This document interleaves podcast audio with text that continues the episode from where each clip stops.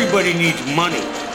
That's why they call it money. The best things in life are free, but you can give them to the birds and bees. I need. From Fool Global Headquarters, this is Motley Fool Money. Welcome to Motley Fool Money. Thanks for being here. I'm your host, Chris Hill, and joining me in studio this week from Motley Fool Hidden Gems, Seth Jason, from Motley Fool Income Investor, James Early, and for Million Dollar Portfolio, Ron Gross. Guys, good to see you as always. Good, to see you, Chris. We've got earnings from Chipotle, McDonald's, Microsoft, and more. We've got the CEO of one of the fastest growing brands in the organic foods industry, and we've got a few stocks on our radar. The big story this week is the killing of Libyan dictator Muammar Gaddafi. Uh, obviously, guys, that's good news for the Libyan people, and hopefully, hopefully this brings some closure to the uh, the victims of Pan Am 103 and their families and loved ones. Uh, but as a business show, we'll focus on the business aspect of this, and that's obviously James Early oil.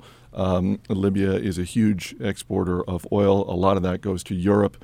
Uh, when you think about this story, what are the implications for the oil industry? Chris, for some guy in power for 42 years, and this is a global story. You would think that there would be a bigger narrative than there is. There's really no impact in the markets right now in oil stocks. It's almost depressing in a weird way because we expected something, but but there just isn't. That's because all this was priced in. Libya was only producing 400,000 barrels per day of oil recently, down from almost two million a day uh, not long ago. They're going to ramp it back up, but it takes time. It takes maybe a year or so to to really bump back up to full production. And Right. OPEC controls the price anyway, right, based on the demand, or you know, as much as possible. So Libya gets back online, producing a lot more oil, and prices uh, start to drop. That'll be taken care of.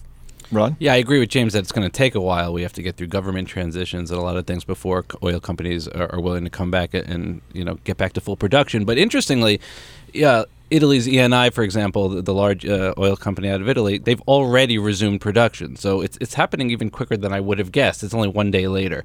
Um, so They're right the, there. The ran right, It's they are right yeah, there. yeah, take a boat. But still, the, the, you know, they're they're reluctant. it's not just about space. It's about what's going on in terms of transition and and and uh, all, all the anarchy that that will will be around for a little bit of time. Total is a French oil company that's also big into Libya, and its stock is kind of flat today, or just up along with everything else a little bit. But one interesting story could be some of the U.S. companies, because Chevron and Occidental Petroleum are two stocks that decided not to renew their exploration leases maybe a year or two ago. They said ostensibly this was because of the geology; they just weren't finding enough oil. I don't know if it was that or if it was they were worried about the politics, but we'll see now because it was it was actually wise for them not to be in Libya when when they when they weren't, but maybe they'll get back in. Is there a ripple effect uh, for you know when you go one level down, uh, sort of from the, the major oil companies to uh, the refiners, uh, a company like ConocoPhillips, that sort of thing? Well, I mean, the, the majors are are less refiners than you might think. I mean, it depends on on the time. Um, Conoco in the U.S. Let me just say this: for, for U.S. companies, especially for U.S. gas consumers, the effect is probably going to be minimal because we don't get most of our oil from uh, the Middle East, or we don't get it as much as Europe does. We get a Right. lot fr- from the U.S. West Texas Intermediate is a better proxy for our price. So I don't expect a big effect here. You're listening to Motley Fool Money. We're here every week, but for daily analysis on the latest money news, you can check out our daily podcast, Market Foolery. That's on iTunes and at marketfoolery.com. And we are a finalist for the 2011 Podcast Awards. Yes. One week of voting left. So you Vote can, early, vote often. Yes, you can vote every day at podcastaward.com. Please help us out.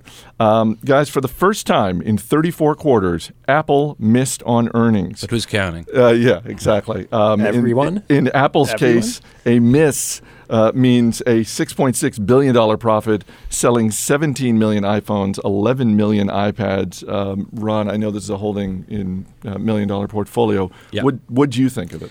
So they beat their own internal estimates. Well, they always do. Uh, Apple is notorious for sandbagging or being really conservative on guidance. They, they came in shy of analyst expectations. I don't get hung up on quarterly expectations. I don't do them myself. I don't. I don't bother with quarterly estimates. Um, we're looking out year, two years, three years. The cash flow generating ability of this company over long periods of time. And when you're selling things like you said, 11 million iPads, 5 million uh, Macs, 17 million iPhones, those are big numbers. They were expecting 20 million iPhones. but quite frankly, people were waiting for the next iteration. Yeah, whether I was it going to say be the even I give Apple a pass on that. It was pretty obvious when the demand ramped up for that new kind of mediocre upgrade that people had waited and they were saying like, "Oh, I guess that's pretty good," and they all ran out and got it. I mean, they sold know? four million of the new Yeah. ones Yeah. in three days. Yeah, but Uh, of course they would have sold some more had people not kind of waited. I think it's pretty obvious, but they're still going to sell a lot of them.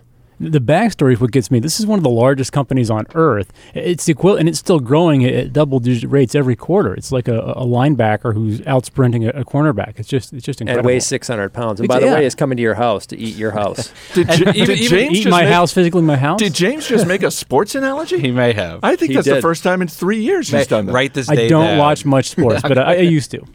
Uh, you know, even even at this level, being one of the largest companies in the world, we actually, as as you said, we own it. We don't think it's priced uh, to perfection. We don't think it's expensive. We think there's a good value still here, and it doesn't need to grow gangbusters to, to make this a good good stock to own right here. Um, they did raise guidance for the next quarter, um, as Seth, you indicated. Sort of the that opening weekend, people were just rushing out and, and buying the new iPhone 4S.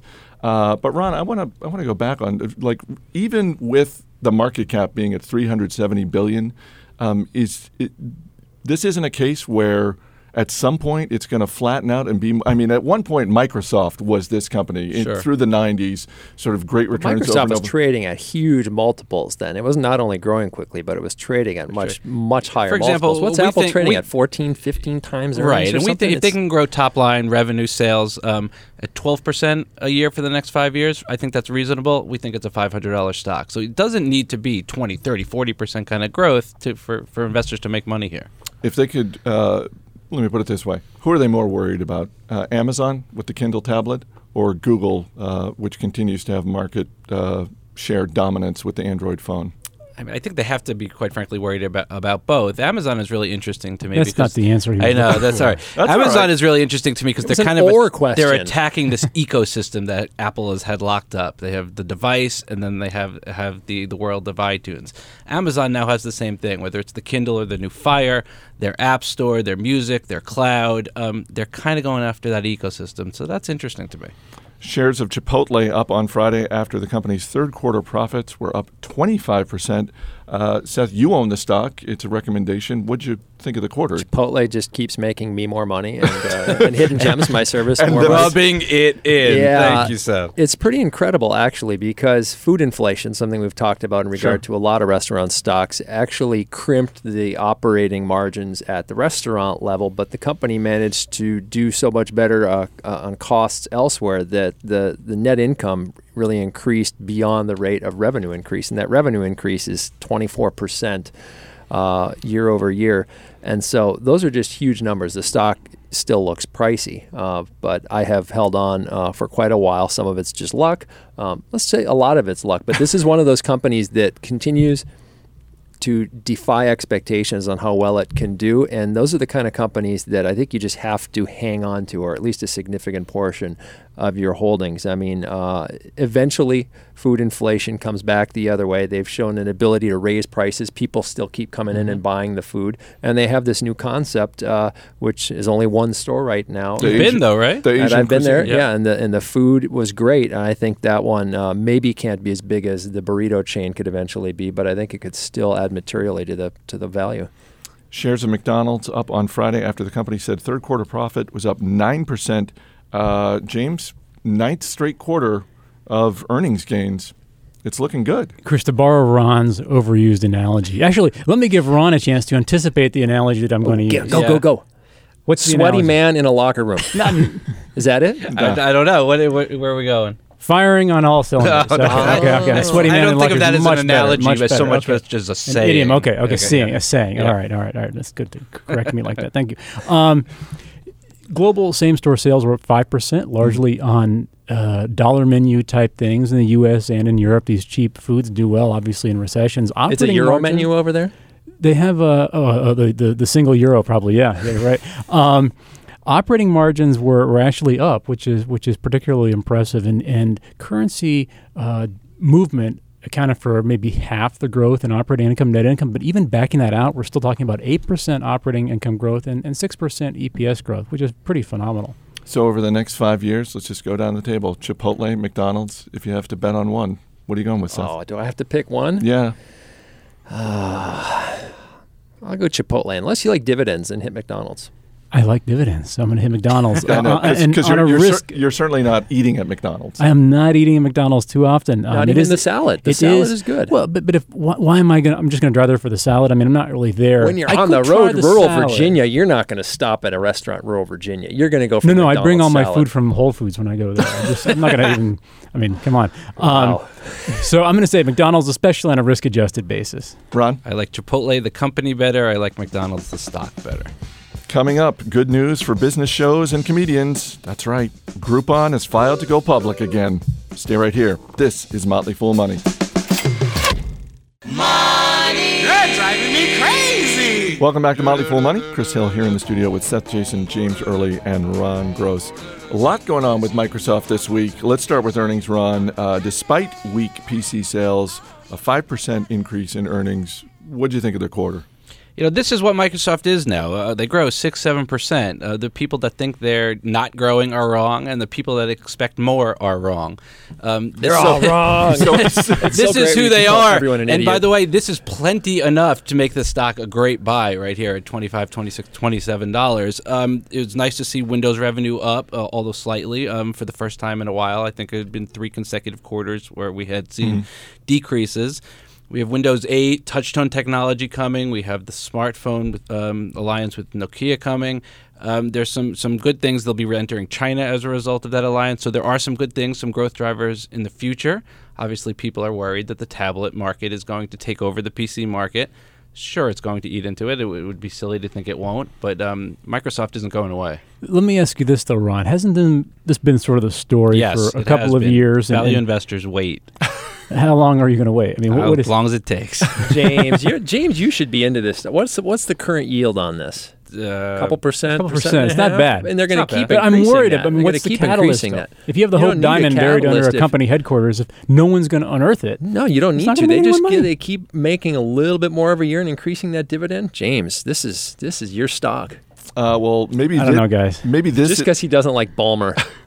Uh, well- one episode in Miami. We'll, we'll, we'll get to Ballmer in a moment, but uh, maybe this is the game changer. The Wall Street Journal reporting that Microsoft is working with private investors to put together a proposal to buy Yahoo. Yahoo changes the game for no one. Uh, 2008, Microsoft uh, put in a bid for Yahoo at $31 a share. Uh, the reported bid now would be somewhere in the neighborhood of 16 to $18 Because a. Yahoo- Who I, I prefer what? a What did little Yahoo higher do? since we own Yahoo as well. And Jerry Yang portfolio. makes one of the great moves in Yahoo history, spurning that $31 offer. Uh, at the time, they thought 40 was a, a more appropriate price. But, Yeah, um, I hope they like 16. but Ron, what do you think? I think um, they are they they want to keep Yahoo out of the hands of others more than they actually need it themselves. Um, you know, they obviously have this search alliance with uh, Yahoo already. Microsoft does, and that division actually loses money to this day. So they need to they need to shore that up a bit. So they're not going to be going this alone. They'll be doing it with private equity and a, a Canadian pension plan. Uh, you mentioned Steve Ballmer earlier. He made some uh, fabulous comments at the Web 2.0 conference this week. Um, Did he dance? Uh, he did not dance, but he did. that's say, his strong suit. nice. He did say, "quote I uh, you don't need to be a computer scientist to use a Windows phone. I think you do." To use an Android phone, um, is that I didn't get an Android phone about a year ago uh, because it was too complex. There's all these different like versions of Buttons it, and uh, and so you had to decide: do I want the Motorola Android front end or the? It was just way too much, and this is why uh, I'm- actually surprised Android has been as popular as it has been, given the fact. I was going to that say? Is there sour is- grapes here? It is not. I don't think so. I think he's, you know, is the problem with people. People always want to bust on what Ballmer says, but I think he's right in this case. Android is not all that simple. iPhone is much simpler. Windows Phone is much simpler, but Android still remains very popular. I think mostly just because they've locked up so many relationships. The phones are low cost and they're everywhere. I'm scared now because I, I just learned how to use. Actually, I don't even know how to use speed dial. So stuff is just way out of my so? league. If it's too complex for Yeah, you, then yeah. you're just Give going to me the stay away. iPhone. Does Microsoft need to just do like a blind taste test kind of thing with its phone and just slap, uh, you know? Uh, an Android logo, or you know, or an iPhone logo on it, and just give it to someone, and like that and to say, prove to "Look," people. to just to say prove here, how, how easy it is to use. yeah, They, they probably do. If they, they they would need to change the name. Windows Phone 7.5 doesn't really float anyone's boat. Even if you like the the not operating sexy. system, Not as sexy I as the Apple 4S. It still doesn't. Yeah, it still doesn't work. But they do suffer a little bit of, of that. I think if any other uh, company came out with a phone operating system that was as different and unique and really as good as this one, that you know everybody would be going, "Wow, that is just great!" Because it's Microsoft. People find a reason to hate it. How long does it take for, for the brand to change, though? Uh, I, mean, don't if they keep doing this, is it a five year? I don't know. I don't think they're going to give up on this because they've got the partnership with Nokia, which is going to get them worldwide exposure uh, to a large group of consumers on both the high and the low end.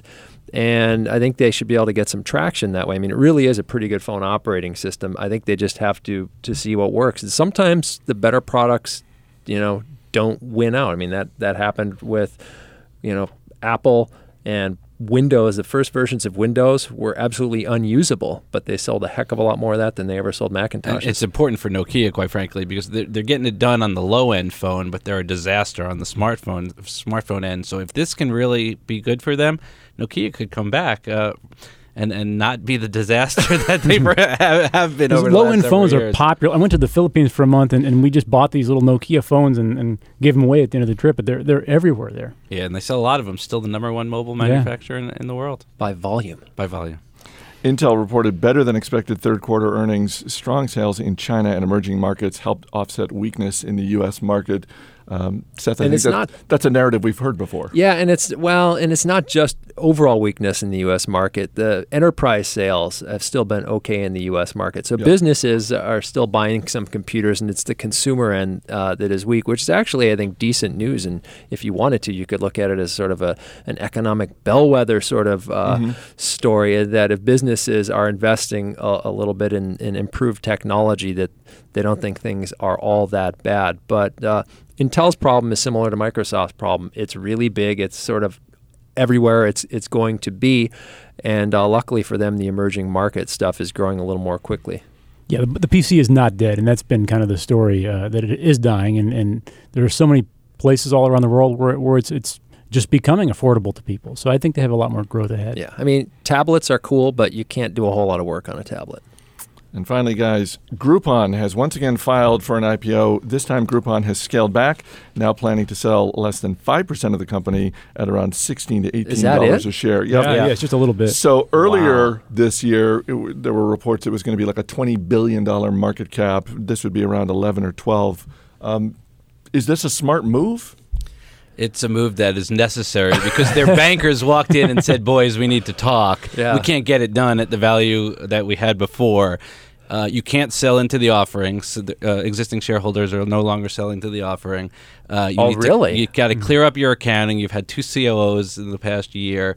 Um, you got to cut out the shenanigans. Maybe we can get it done at a lower value. That's not even definite because people are worried about the business model. But let's give it a shot. Wow, when the Wall Street bankers don't think they can bring in enough room. No, I wasn't you in the room. That's speculation This- on my part, but I'm I'm fairly. This strikes me as a company though with just an outrageous sense of entitlement. Uh, like like the world owes them something for, for being Groupon and for being a, a whatever this. Hey, you shut up! They- genre they, is- They brought coupons to the internet. But when you- w- but Come on. when you I've look, used a Groupon once. Or, once, I did, once. when you look at the other some of avoid the other internet companies that have gone public, LinkedIn, Zillow, Pandora. I mean, isn't there a chance that Groupon could have uh, the same kind of pop opening day? Not anymore, I don't think. Yeah, otherwise, they've otherwise the bankers, yeah, the. They missed yeah, the window. Yeah. yeah, the bankers would be a lot more excited. All right, Seth Jason, James Early, Ron Gross. Guys, we'll see you later in the show.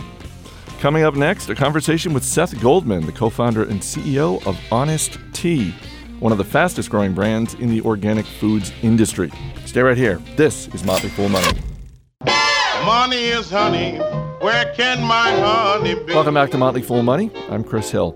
In 1998, Seth Goldman and his business partner founded Honest Tea with a simple mission to make bottled tea that tastes like tea. The company's grown from 250,000 in sales the first year to over 78 million last year, and Seth Goldman joins me in studio now. Thanks for being here. Hi, Chris. Good to be here. The rare in studio guest on Motley Fool Money. Um, how did you get the initial idea for Honest Tea? We were thirsty. We looked we looked at the beverage shelf and we saw all these really sweet drinks and all these watery drinks and there wasn't anything that we were thirsty for, which was something with, you know, 17 to 30 calories. So, I mean, did you just start tinkering around in your, in your kitchen, or Well, we I had always, whether it was mixing juice and seltzer or sort of combining different drinks, I'd always been a tinkerer. And it finally hit me. I had actually I used to work in financial services, and I was at a presentation in New York, and after that went for a run. I went to a cooler and I said, "There's still nothing here that's going to quench my thirst. It's time to do something about it." So? What differentiates Honest Tea from you know the the Snapples and and and the other teas out there? Well, the first thing that makes us different is we're so much less sweet. You know, uh, we have anywhere from a third to the sixth of the calories of other bottled tea drinks. That's the starting point. And then for us, we were the first to make organic bottled tea. And um, for us now, all our line is organic. And then we we're also the first to make fair trade bottled tea. You know, everything we sell is fair trade. So, when did you realize? Okay, we've we've actually got a viable business on our hands. you know, I don't think it was about five till five years into the business that we started. Really? Yeah, it was always this risk. Like we're trying. Obviously, we believed in it because we were, you know, put, you know, we're investing real time and money in it. But it was always um, this idea: could we make this work? And and I don't think we really became believers that we could until about five years into it. How did that conversation go over with your family and friends? By the way, I'm I'm I'm successful in the financial services business, but I'm actually going to throw that all away, and I've got this idea for a Yeah. tea company that doesn't have uh, nearly the same ingredients that existing and arguably successful tea companies. for sure. Uh, you know, it, my wife was always supportive. She she said, if this is what you want to do and you believe in it, then uh, I think you'll make it work. I think uh, others a little farther away were like, wait a minute. You don't have no you have no experience in the beverage industry. Yep. You do understand there's huge companies out there with a lot of resources. Uh, so there were some questions, but um, I've never been someone who's followed a traditional path. So I guess no one was too surprised that I was willing to, to give this a go. You're listening to Motley Fool Money, talking with Seth Goldman, the founder of Honest Tea. Uh, speaking of big companies in the beverage industry, um, you were about 10 years into this endeavor when Coca Cola came calling and ended up buying 40% of the business. Right. What. Um, I mean, Coke. I, I'm a Coke shareholder, and uh, I love all the products. And obviously, uh, a lot of them have a lot of sugar in them. You've got one that was really pretty different from anything they had. Right. How did those conversations go, and and why ultimately um, did you decide it was time to do business with Coca Cola? Well, first of all, we had over the 10 years, we had been approached almost every year by different multinationals interested in, you know, learning more about our business, possibly investing, and, and for different reasons over time, we generally just said, you know, we're, we're not interested in selling. We're still building this thing. Yeah. and so uh, what was nice about the conversation with Coca-Cola was number one, they recognized we're very different from what they own, and that meant two things. Number one, they appreciated there was an opportunity for growth, but also they appreciated that there was real value to our team continuing to run the business. You know, they knew they couldn't buy Honest Tea Yep. and then just sort of fold it in, you know, Right. with all the other brands, and in a way that helped ensure we were able to to stay um, a, a mission-driven company run by the same founding team. Um, uh, uh, over the years, I mean, you said there have been you've been approached, uh, you know, pretty much regularly over Yeah. the years. Um, along those same lines, have other companies, whether it's you know Coca Cola, uh, basically uh, what I have in my mind is Pepsi, which has a very kind of different strategies from Coca Cola because they've got Frito Lay, they've got the whole snack line. Yeah. Have have people approached you about taking honesty and applying it to snacks or anything like that? That's a good question. I- Uh, we have certainly recognized that opportunity, um, and so we we do have the rights to, to the name Honest Foods, and we have know, Yep. a product Honest Kids. So we know there's more we can do with the brand, but to be honest, no pun, we, we still have a lot to build with this core brand. I mean, Yep. so we're still just getting started with the beverage brand. But what you say is true. I mean, if you think about one of the best brands out there in the food world is Whole Foods, mm-hmm. you know, and what that stands for. The challenge is you can only buy Whole Foods products in Whole Foods stores, right? Right. You know, but but what if you could still have some of those same equities around authenticity, health, and and organic, and make it available in a convenience store, make it available in other places. And so we do think long term, that's an opportunity. But short term, we've still got to build the core the core brand and product line. One of the things that you guys focus on at Honest Tea is the notion of uh, sort of uh, doing well, Right. Uh, doing right by others. Uh, obviously, your customers, your shareholders, but by the environment, um, social responsibility, that sort of thing.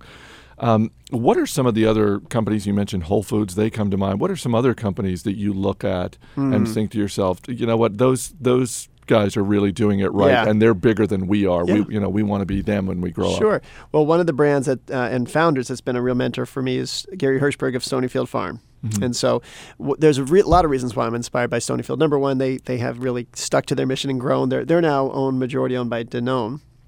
But what they've done is taken, you know, a product that is certainly in the beginning at least organic yogurt, you know, a health niche and expanded dramatically. They're now the third largest yogurt company in the country.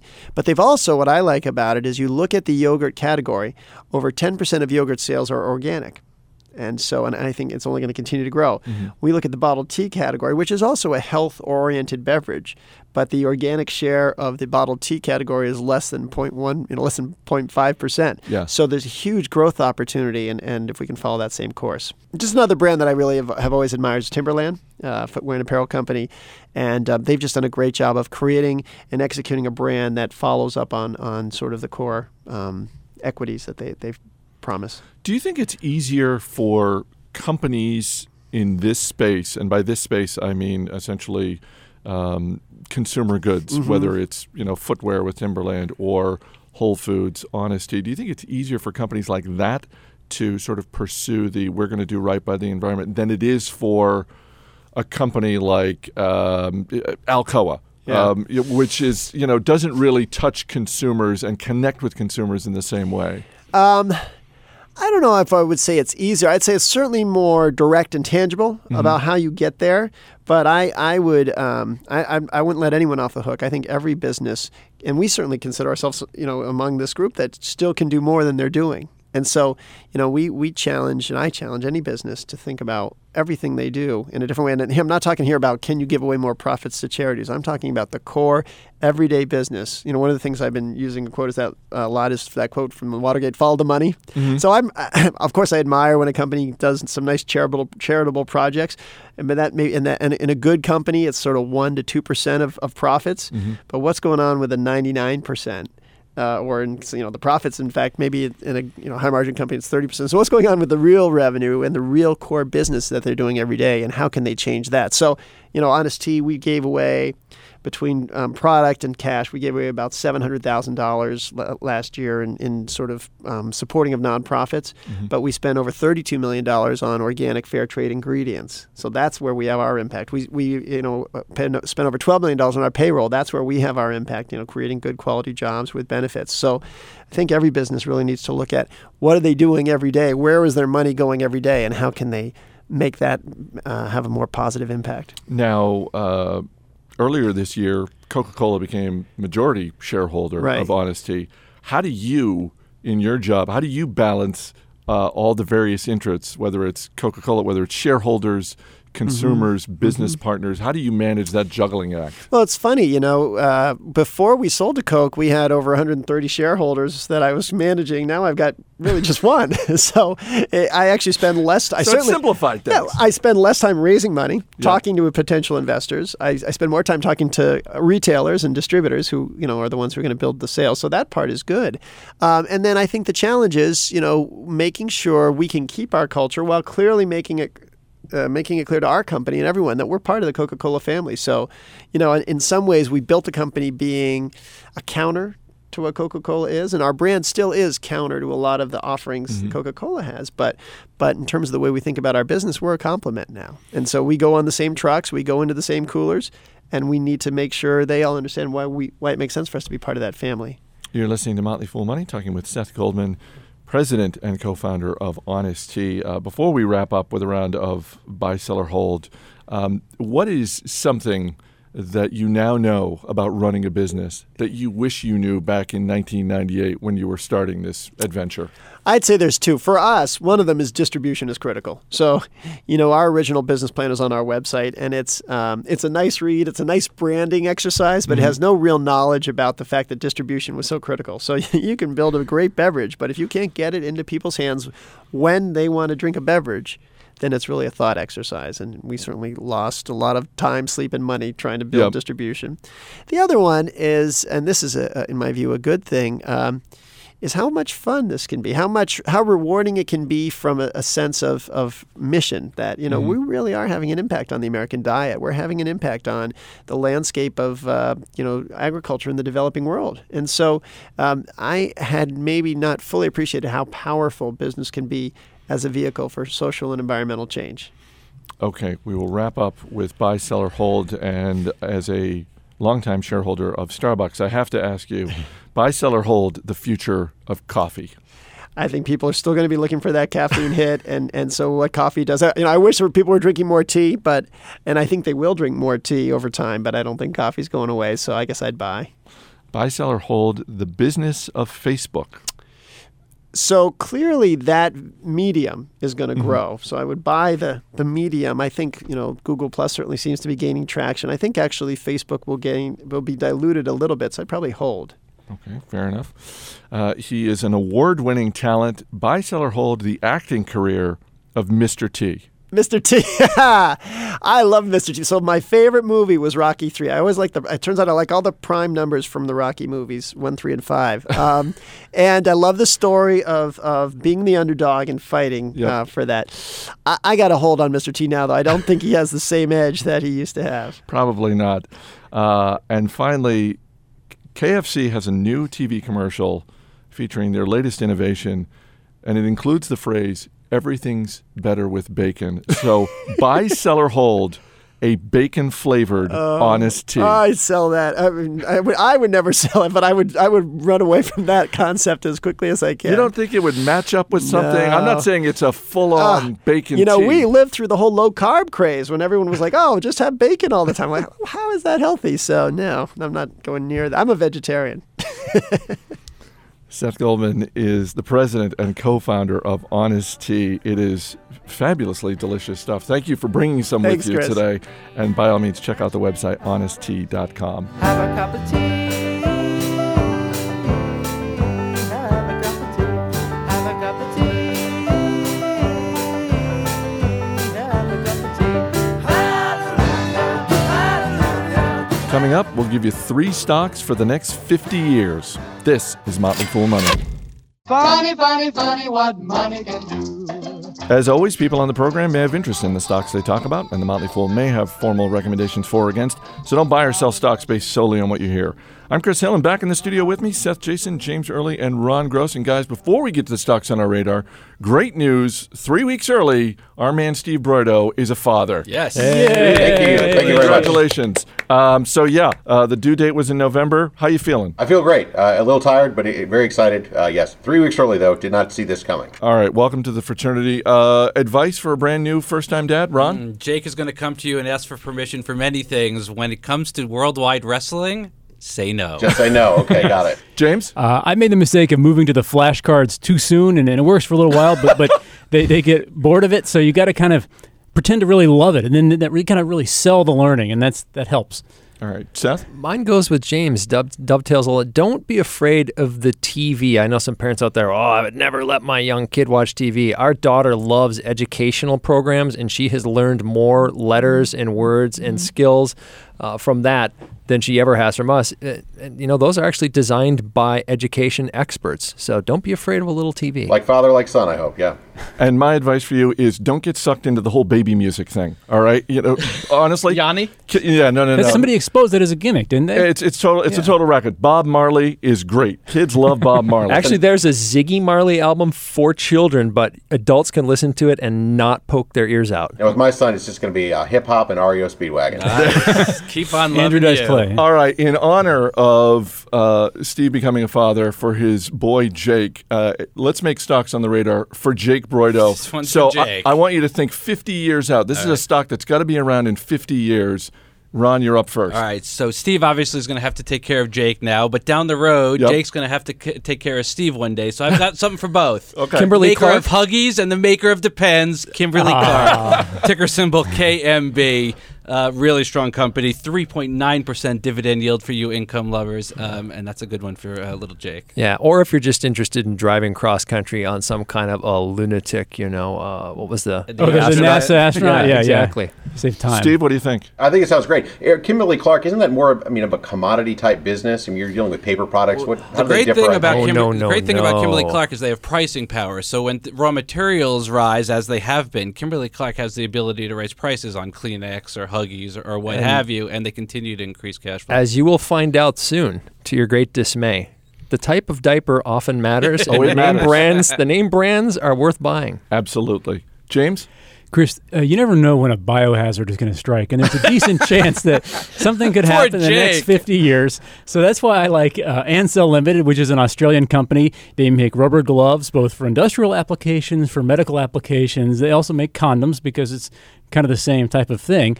And, and this I, I like also because it's it's an industry that doesn't see a lot of change, and it's probably not going to see a lot of change. It's a very steady company, uh, uh, about a two and a half percent yield, one point eight billion dollar market cap. It is in Australia, but it sells uh, all around the world, so it's pretty diversified. What do you think? He's five days old. Is it too early to talk about contraception with him? Never too early. Wait a little bit. Seth? Well, since I don't know uh, who actually makes these, which are Howard Leight foam earplugs, you can buy these by the gross on Amazon, and I urge you to, to do so. I, I went with Church and Dwight. Again, same reason. You got stuff like baking soda, but more importantly for Steve, you've got clothing detergent and rubbers. And Steve needs both of those right now. So Church and Dwight? Church and Dwight, Yeah, Arm& Hammer, CHD, uh, you know, What, yeah. What's the ticker symbol? CHD. CHD. As a friend of mine, Rob Aaron, once said, this is a company that convinces you to buy a box of low cost stuff and then immediately dump it down the drain. What could be better? Genius. Steve, what do you think? I love it. Sounds great to me. All three of these stocks for They you, all boy? sound terrific. The earplugs, I actually did buy earplugs at a time. I know that's cheating, but it's, uh, it's been very, very helpful.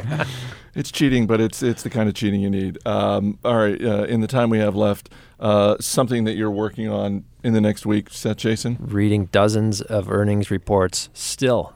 Um, I know we're sort of in the thick of earnings season, but are It's there just starting. Are, are Just there going. Are there one or two companies that you're you're particularly keen to watch? Well, I need to loop back through Chipotle, and I actually uh, I, I'm going to take another look at Supervalu, the uh, worst of breed, former worst of breed grocery store chain that I recommended a while back, and I own shares of because they seem to be turning the corner, but yet nobody is paying attention. Is this a part of your thesis that longtime listeners will recognize as as Seth Jason going, well, you know, it's it. I- I just need the lousy company to be slightly less lousy. There's a great case to be made for investing in excellent companies. There's also a great case to be made for investing in companies that everybody hates so much. All they have to do is not suck. James, Chris, uh, I've been talking about f- filming this video for a long time, and and now Oh, whoa. Bank of America, J.P. Morgan, these banks have come out with with these nefarious accounting. Uh, uh, gains basically it, it's just a cheesy thing and I, i've wanted to talk about it for a while and, and now that steve's back in action next week i'm gonna get in here i'm gonna film this video Well, a banking so it's video. a, a sounds banking video about an accounting topic fas 159 Nice. Way less exciting than I thought. Ron Gross in the one minute we have Coming left. into the home stretch for MDP's reopening. We only do it once a year to new members. Uh, it's coming uh, in about a week and a half. For anyone interested, for more information, go to it's MDP. not next week though we asked you next week that sounds like a plug you just, We're working hard on the opening. It doesn't happen on its own, you I know. see. Okay, okay, that counts, that counts. MDP.fool.com for Plug, more plug, information. plug. Pluggy McPlug over here. Are you doing any uh, any videos? I mean, not necessarily Oh, my- banking videos, but non-stop videos. We've got welcome videos and how to use the service videos. We're gearing up. It, it, it, it, as, as I said, it doesn't happen on its own. There's And a lot if- of work that goes and into if you're this. really good, you can see James' banking video too. all right. Seth Jason, James Early, Ron Gross, guys, thanks for being here. thank you chris Thanks to our special guest this week, Seth Goldman, the co-founder of Honest Tea. For more information on that company, you can just go to honesttea.com. That's it for this edition of Motley Fool Money. Our engineer is new dad Steve Broido. Our producer Yes. is old dad Mac Greer. I'm Chris Hill. Thanks for listening. We'll see you next week.